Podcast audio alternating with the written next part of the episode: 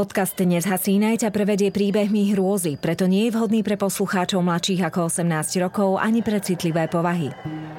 Za siedmimi horami, za siedmimi dolami, kde sa voda sypala a piesok sa lial, žili tvory tajomné, diali sa veci záhadné.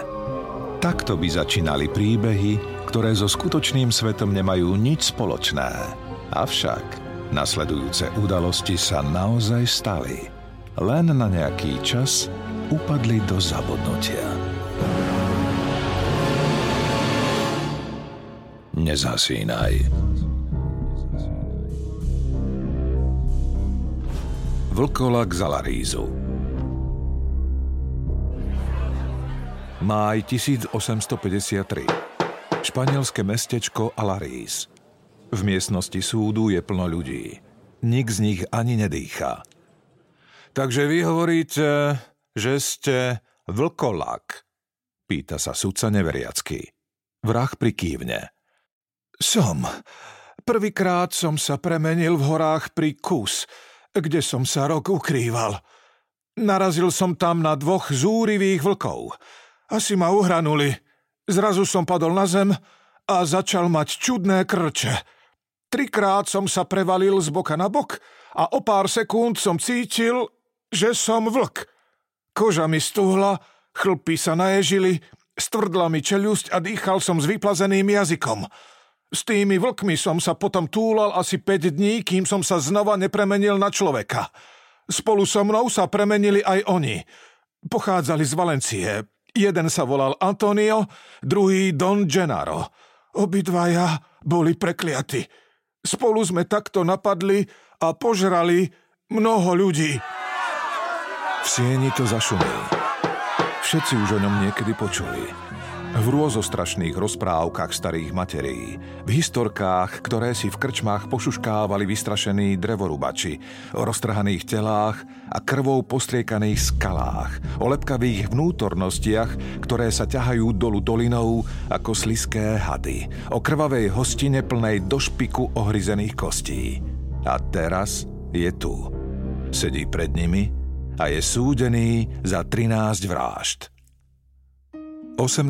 novembra 1809 sa v galícijskom mestečku Regeiro narodí Miguelovi Blankovi a Márii Romasantovej dieťa. Pôrod je to veľmi ťažký a popri babici musí pri ňom asistovať aj lekár. Ukážte mi ho, zašepká vyčerpaná Mária. Oči hľadajú pôrodnú babicu, pozerajú na asistujúce ženy – no každá len uhýba pohľadom. Babica jej dieťa napokon položí náruď. Mária si ho chce privinúť, no nevládze. Z látok sa zrazu vystrčí malá ruka. Nepodobá sa však na ľudskú. Je zvláštne kostnatá, ako by pripomínala nemotornú labku šteňaťa. Balíček sa začne hýbať smerom k Máríným prsiam. Pomaly Temer nebadane sa prisúva k mame vyššie a vyššie, napokon dočiahne k prsu a prisaje sa. Máriou prenikne krutá bolesť. To dieťa ju pohrízlo.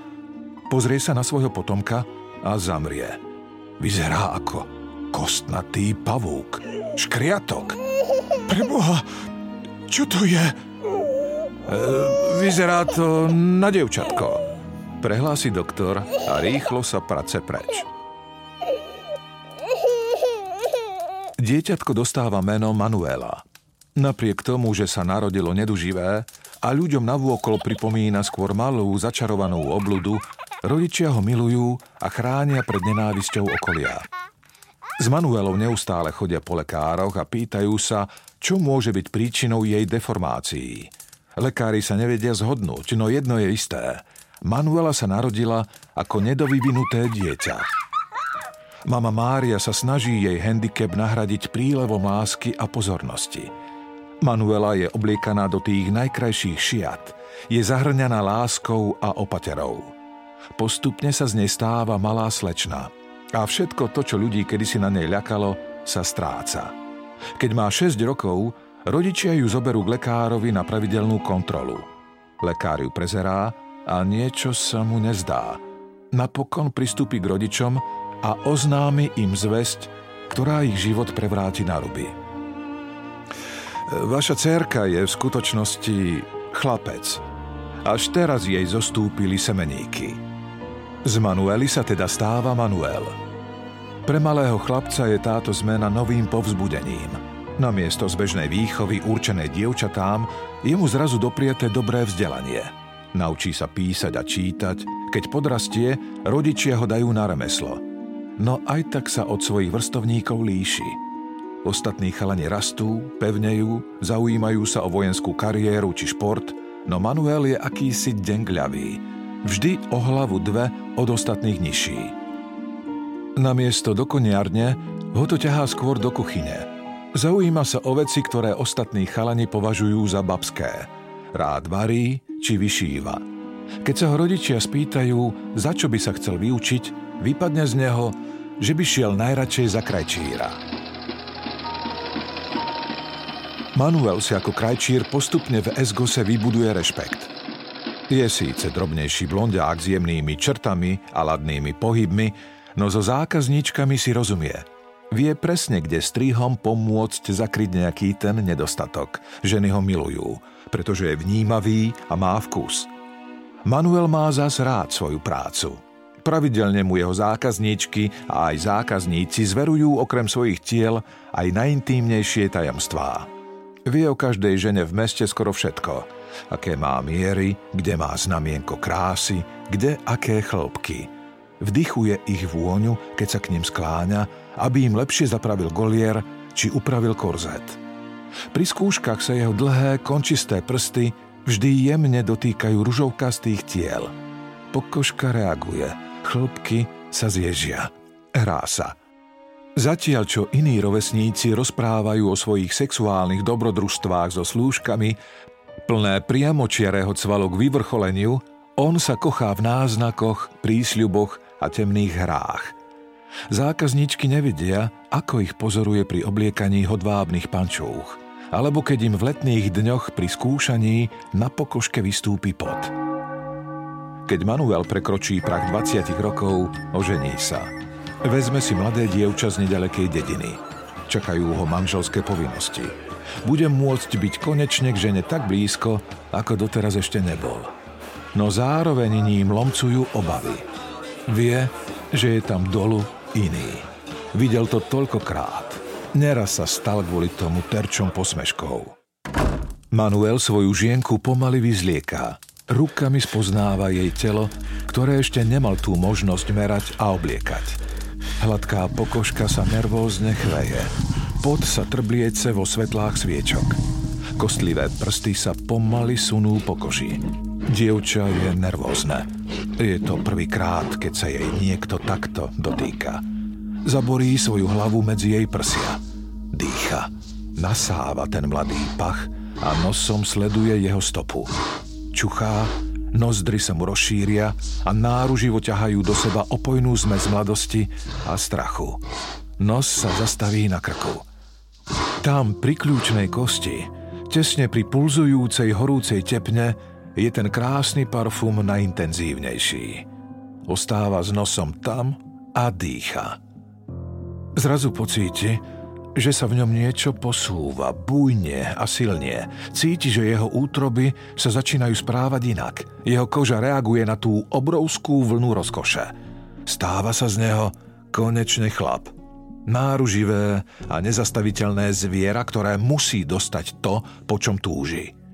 Cíti, ako sa všetky jeho zmysly sústredia len na jeden zážitok – Sluch aj zrak už nie sú také dôležité. Potrebujú nakrmiť svoju pulzujúcu žiadostivosť bez ohľadu na čokoľvek. Nepočuje, že sa jeho žena trošku vspiera, že protestuje. Vníma len seba. Jeho chlpy na prsiach sa konečne menia na srst. Jeho nohy sú zrazu silné a pružné. Zapierajú sa o čelo postele, aby sa lepšie dostal k zdroju toho prenádherného pachu. Medzi nohami konečne cíti vyvierať tú silu, o ktorej všetci chlapi toľko hovoria. Konečne tam niečo cíti. Manuel nakoniec vyvrcholí v paralizujúcom krči. Keď sa z neho preberie, zachytí hrôzu v očiach svojej manželky. Vedela, že muži sú zvieratá, no na toto ju nik nepripravil. Po svadbe sa Manuel nadalej venuje svojej práci. Nadalej berie miery, prešíva a skúša, no jeho prsty už tela zákazníčok neprovokujú tak často a intenzívne ako predtým. Všetku svoju hru si necháva na noci, kedy sa vkradne pod perinu k svojej vystrašenej manželke. Tam sa mení na spotenú, žiadostivú obludu. Susedia síce počujú vychádzať z ich domu čudné zvuky, no nikto mu neprisudzuje nič zvláštne. Pár je mladý, potrebujú sa vyblázniť. Len Manuelová manželka sa čoraz viac do seba uzatvára, bočí od ľudí. Na rukách má jazvy, ako by si kožu šúchala do krvava. Nakoniec ju dedinčania vôbec nevídajú, iba v kostole. Malú ubolenú myšku sediacu vedľa svojho nízkeho, jemne zženštilého muža, ktorý pri nej kypí energiou. Až raz sa Manuelova žena v kostole nezjaví. Celá dedina ju hľadá niekoľko dní, no nikde ju nevedia nájsť. Manuel sedí vo svojom dome ako obarený, nikoho neprijíma. Viaceré zákazníčky potrebujú nové róby, no on už nešie. Správa, že Manuel odchádza a zanecháva svoje remeslo, otrasie celým mestečkom. Všetci si šuškajú. Určite sa nevie spamätať z toho, že mu zmizla žena. Možno mu ušla s novým milencom.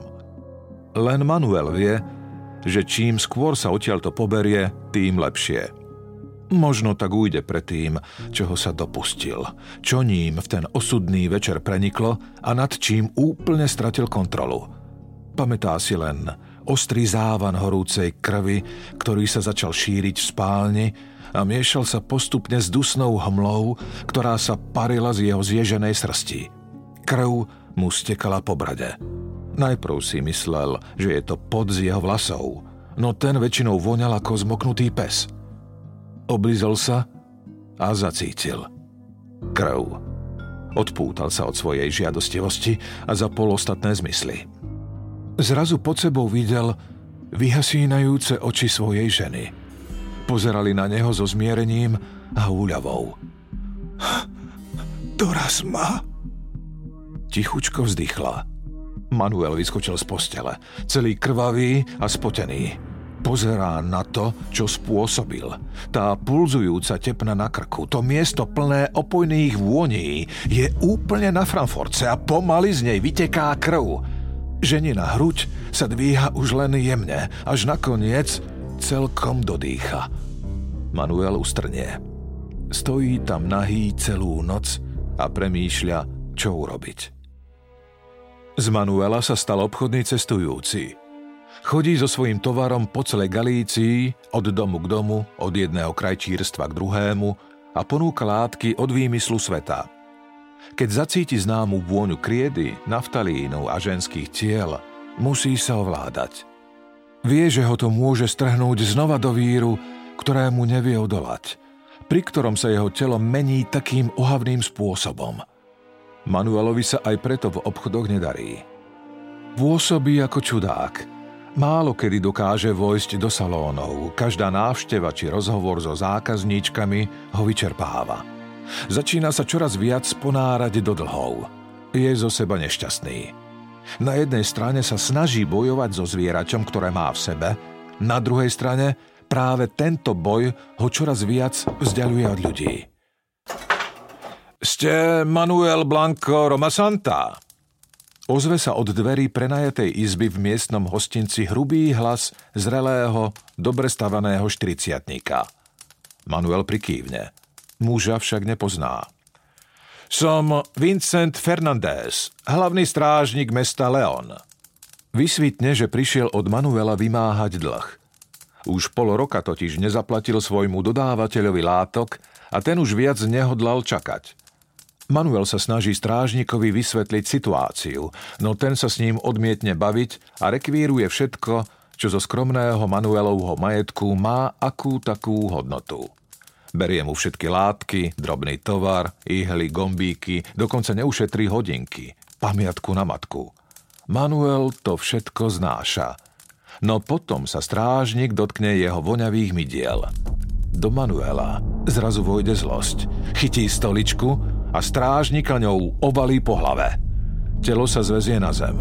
No Manuel ho udiera znova a znova, ako by chcel do zeme zatlcť švába alebo ubiť na smrť potkaná. Midiel sa ani nedotkneš! Rozumieš? Manuel zaregistruje, že strážnik sa už nehýbe. Nakloní sa k nemu, aby zachytil jeho dých. Rozopne mu košeľu a snaží sa natepne nahmatať puls. Ovalí ho tvrdá, mužná vôňa. Ponorí do nej nos. Snaží sa v nej niečoho zachytiť. Teraz, keď zabil človeka, je to jedno. Môže sa konečne zmeniť na zviera a popustiť mu reťaz, na ktorej ho tak dlho držal. Manuel si obtiera nos o Vincentov krk. Vyzlieka ho. Snaží sa nájsť ten správny pach, ktorý mu kožu mení na srst a núti jeho jazyk vyliesť z úst a vo vzduchu lapať molekuly pyžma. Chce znovu cítiť, ako sa mu napínajú svaly a zuby cvakajú všetko horúce. No nič sa nedeje. Nos ponoril nielen pod pazuchy, ale aj do slabín. Pach dospelého chlapa však s ním nič nerobí. Žiadne zviera v ňom neprebúdza. Manuel sa po chvíli postaví a rozmýšľa, čo robiť. Nemá čas sa o telo postarať tak, ako to urobil so svojou ženou. Otvára teda okno a uteká po streche preč. Všetko necháva v izbe. Látky, nite, kriedy, aj hodinky od svojej mamy. Jediné, čo si berie so sebou, je zo pár voňavých mydiel. Keď sa nájde telo strážnika so všetkými dôkazmi, súdu je vec jasná a Manuela Blanka Romasantu v roku 1844 odsúdi na 10 rokov tvrdého žalára. Manuel si však svoj trest neodsedí. Je totiž odsúdený v neprítomnosti. Manuel sa uchýlil do lesov na hraniciach Galície a Portugalska. Žije v skalách uprostred ničoty – Spoločnosť mu robia len zvieratá. Živí sa lesnými plodmi a tým, čo si uloví. Vníma pachy, vníma vône, pozoruje sa. Vždy počas splnu cíti v sebe čudné chvenie. Všetko naokolo začne vyludzovať do éteru správu o svojom bytí. Neodolateľný pach života. Manuel sa ho snaží zapamätať, rovnako ako si kedysi zapamätal pach svojej ženy. Keď sa mu sprítomní, cíti, ako sa mu postavia chlpy na celom tele, ako mu koža zdrsne a sánka zhrubne. Zuby na spodnej čelusti sa začínajú ťahať dopredu. Jazyk sa derie von z úst. Medzi nohami cíti nepokoj. Musí sa škrabať. No prsty mu vždy drevenejú tak, že nimi nevie nič chytiť. Spoja sa v akúsi tvrdú nemotornú labu. Na kostrči cíti tlak, ako by mu tam začalo niečo rásť. Manuelom prenikne osteň rozkoše.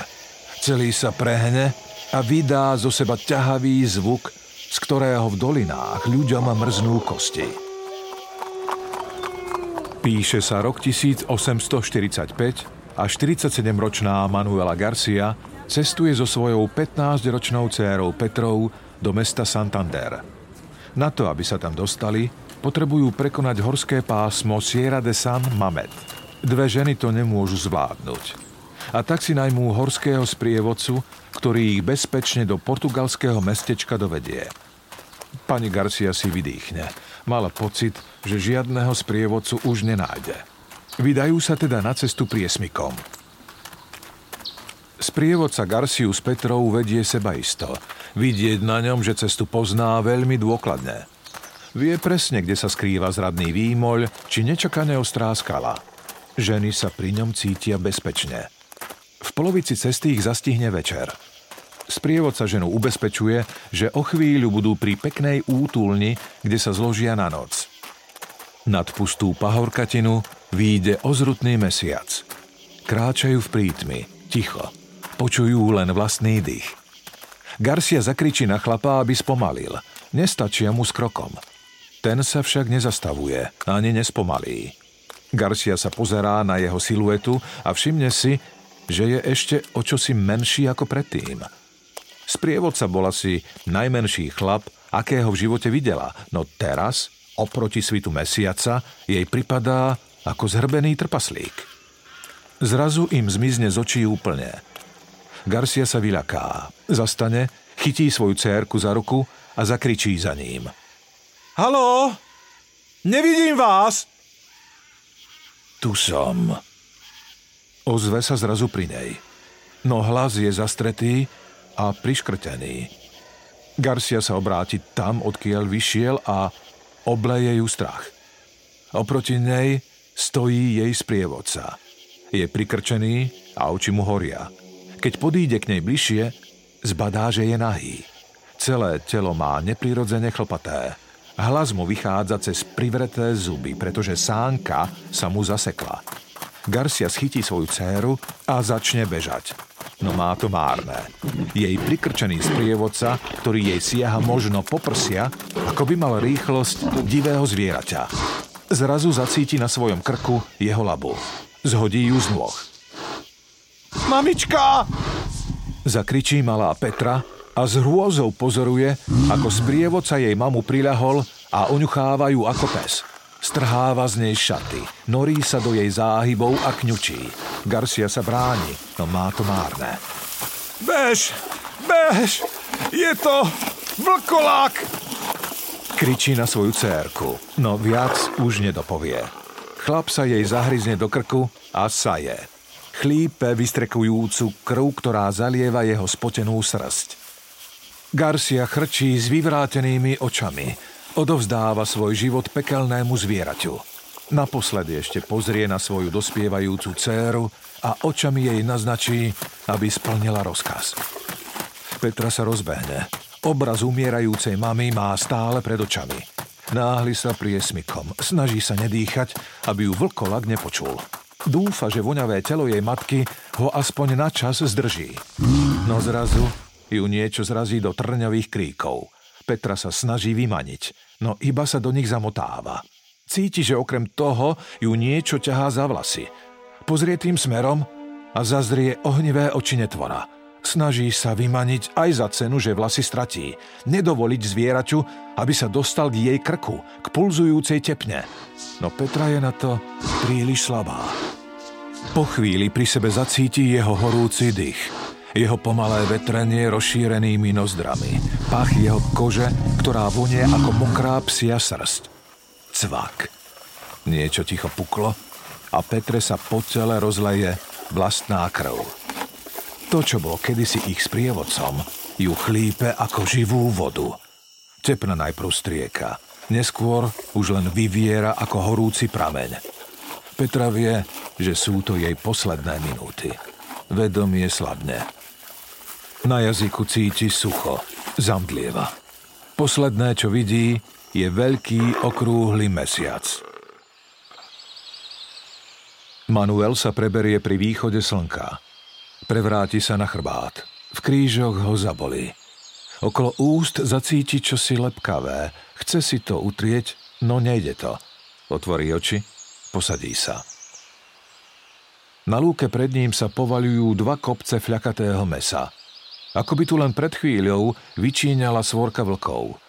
Podíde k mŕtvolám, mysliac si, že sú to možno len ovce či kozy. No s Frankfurtcov sa na neho kde tu pozerá oko či škliabia ústa. Všetko ľudské. Manuela obleje hrôza. Pozrie na seba. Je nahý, celý od krvi. Po sebe má poprilepované kúsky kože svojich obetí, chuchvalce ich vlasov – Spomenie si. Už vie, kto je. Konečne! Dlho mu hovorili, že je dievča, no nebol ním. Ešte dlhšie sa pokúšali z neho urobiť chlapa a on sa snažil, veľmi sa snažil. No nikdy pravým chlapom nebol. Nemal na to výbavu ani spôsoby, ale teraz, teraz už vie, kým je. Tá stará to včera jasne povedala – Vlkolák! Manuelovi sa náramne uľaví. Začne mať dobrú náladu. Nahý vojde do nedalekej bystriny a celý sa poumýva. Potom sa vráti na čistinu a postará sa o telá presne tak, ako sa postaral o svoju manželku. Vykostí ich, na jednu kôpku dá meso a meké tkanivá, na druhú kladie kosti, vlasy, klby a nechty. Meso porozhadzuje po hore. Do rána z neho nič neostane. Postarajú sa oň vlci. Z kostí však v nedalekej útulni vyrobí mydlo.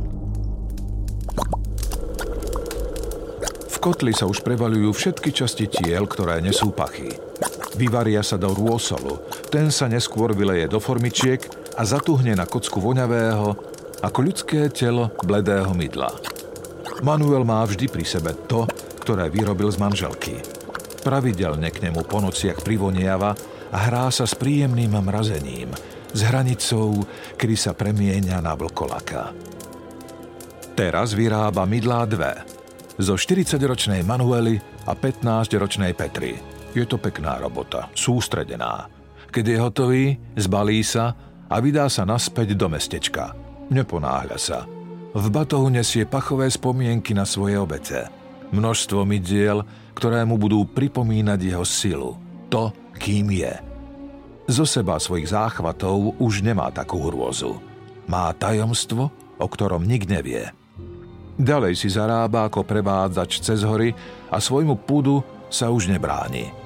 Niekoľko ľudí s ním skrátka priesmyky neprejde, pretože mu v polovici začnú voňať. Takto rozpára 34-ročnú ženu spolu s jej 10-ročným synom. Vtedy zistí, že mladí chlapci mu voňajú rovnako ako zrelé ženy – Neskôr roztrhá ďalšiu mladú ženu s malou cérkou.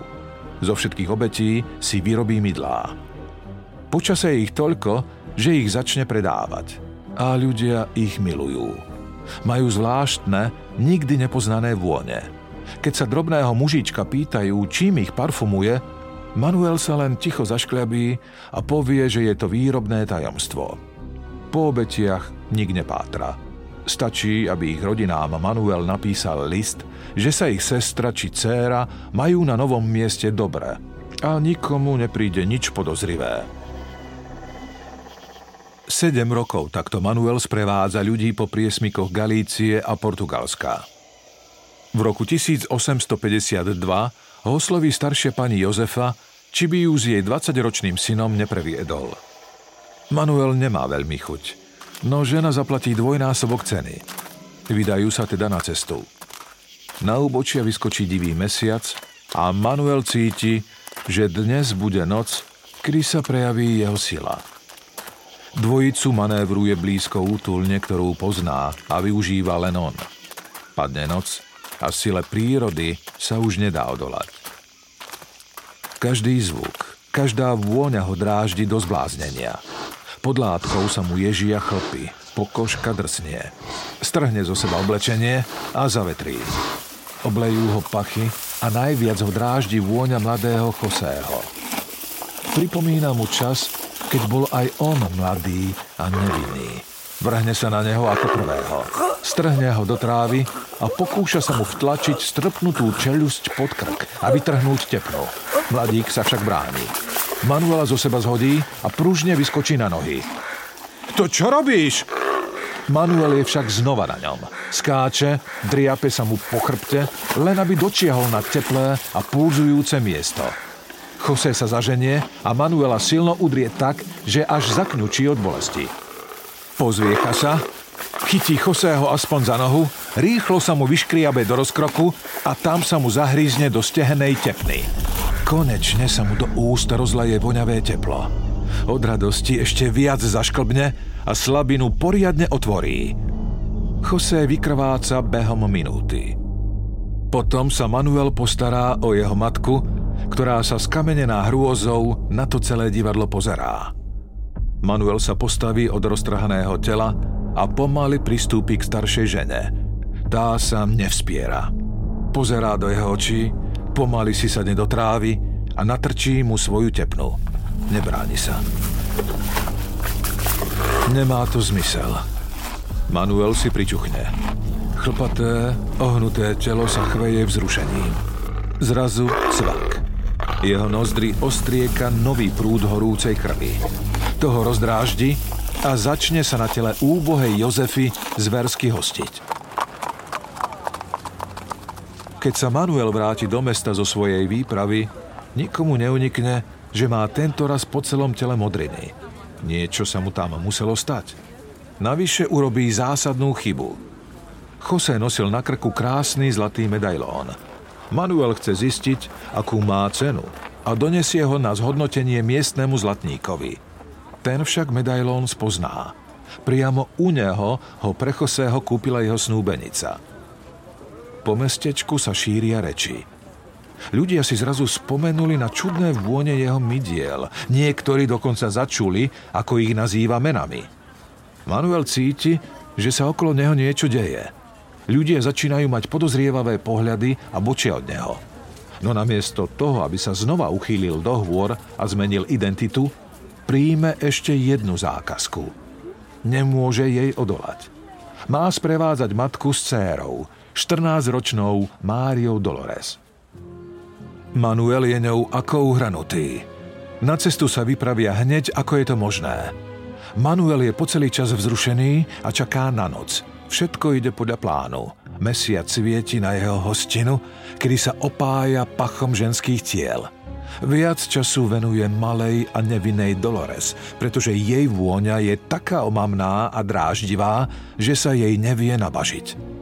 Keď sa ráno na lúke zobudí, celý krvavý a unavený z nočného ukájania, zrazu zbadá, že na lúke leží iba jedno stiel – Matka Márie Dolores niekam zmizla. Uh, nič to, nemohla už ďaleko. Upokojí sa Manuel a ide sa okúpať do rieky. Potom sa vráti a s neskrývanou láskou zoberie z lúky ostatky Dolores a urobí z nich dve kôpky. Potom s kostiami a jej nádhernými dlhými vlasmi zájde do útulne, kde rozloží pod veľkým kotlom oheň. Manuel je taký sústredený na výrobu mydla, že ani nezačuje čudné kroky okolo útulne.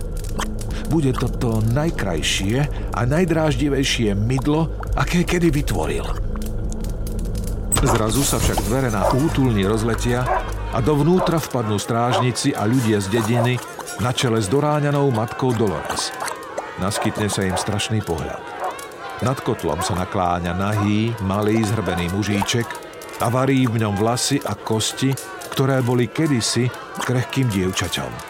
Vo vzduchu sa vznáša nádherná, nenapodobiteľná vôňa nevinnej mladosti. Súd s Manuelom sa koná v Alaríze a prizná sa na ňom k 13 vraždám. Hovorí, že je vlkolak a za nič nemôže. sa zjavne Manuelovi neverí a vyzve ho, aby sa na vlkolaka premenil priamo v súdnej sieni – Manuel však vie, že to nemôže urobiť.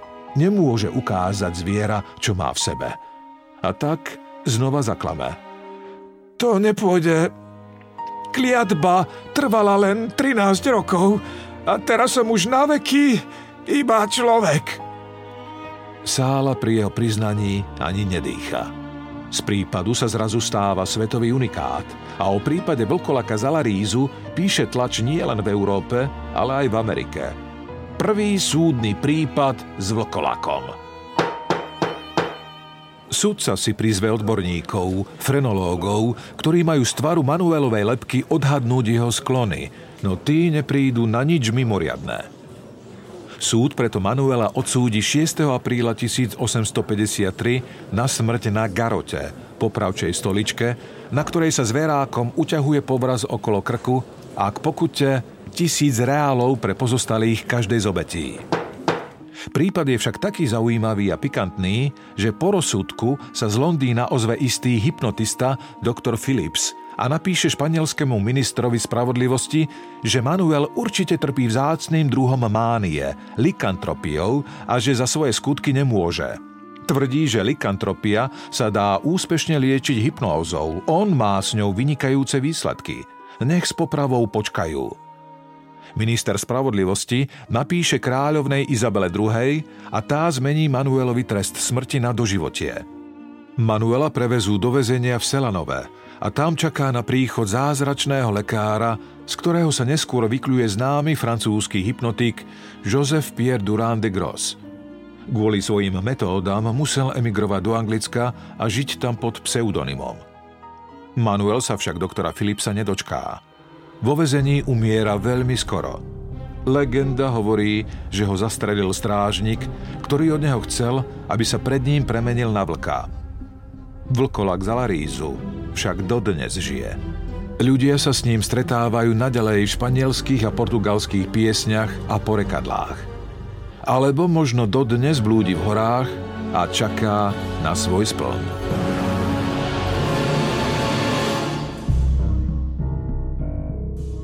Nezasínaj.